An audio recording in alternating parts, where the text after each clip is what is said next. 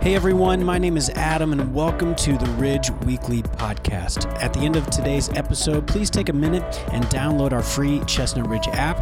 It has all our recent message content and more. You can also head to theridge.church to get information on service times and get info on everything going on here at the Ridge. We hope this podcast will encourage and inspire you as you continue to grow in your relationship with God and others. So on Sunday, Pastor Josh continued our series called True Riches, looking at the things that really matter in life and how we should use our resources in order to have the greatest impact possible. Now, when it comes to finances, we ideally want to invest our resources in the present moment in order to reap the best possible future gain for ourselves. I mean, just look at it this way if you had a $1,000, and had the option to invest in two different opportunities, one giving you $10,000 and the other giving you $100,000, you would obviously pick the second one, right? Because it gives you the best return on your investment. And I think you know it's it's easy to make smart decisions uh, based on hard cut numbers, but we aren't always so wise when it comes to bigger, more impactful life decisions. We don't take into account the true ROI or return on investment of our time or our mental, physical, and emotional energies.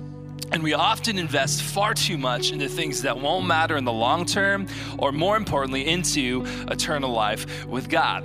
And I think this is what Jesus is talking about when he says, Do not lay up for yourselves treasures on earth where moth and rust destroy and where thieves break in and steal, but lay up for yourselves treasures in heaven where neither moth nor rust destroys and where thieves do not break in and steal. Matthew 6 19 through 20.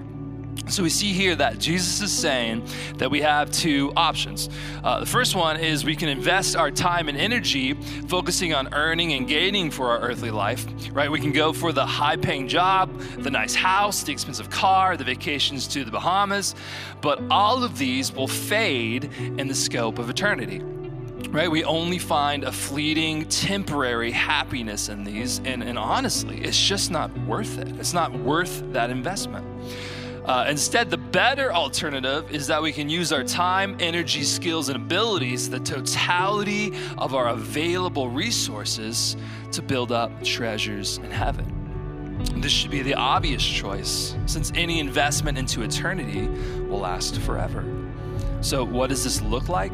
Well, it means using everything available to you in order to build your relationship with God and to positively impact the lives of other people. And as Josh put it on Sunday, we give to impact eternity.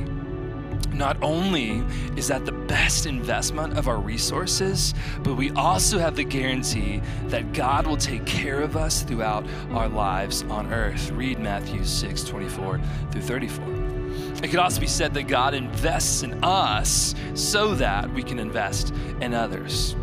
And yet, we struggle in doing this because we don't always receive the immediate gratification from building up heavenly treasures and therein don't recognize their value. And I think the Apostle Paul had it right when he wrote, I count everything as loss because of the surpassing worth of knowing Christ Jesus, my Lord.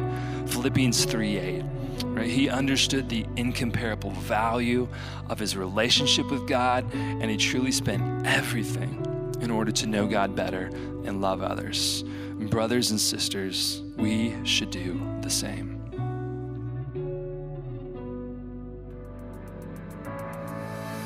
Thanks for listening to the Ridge Weekly Podcast. If you'd like to hear more messages now, you can check out our past series at theridge.church slash messages or download the free Ridge app. Thanks again for listening, and we will see you next time.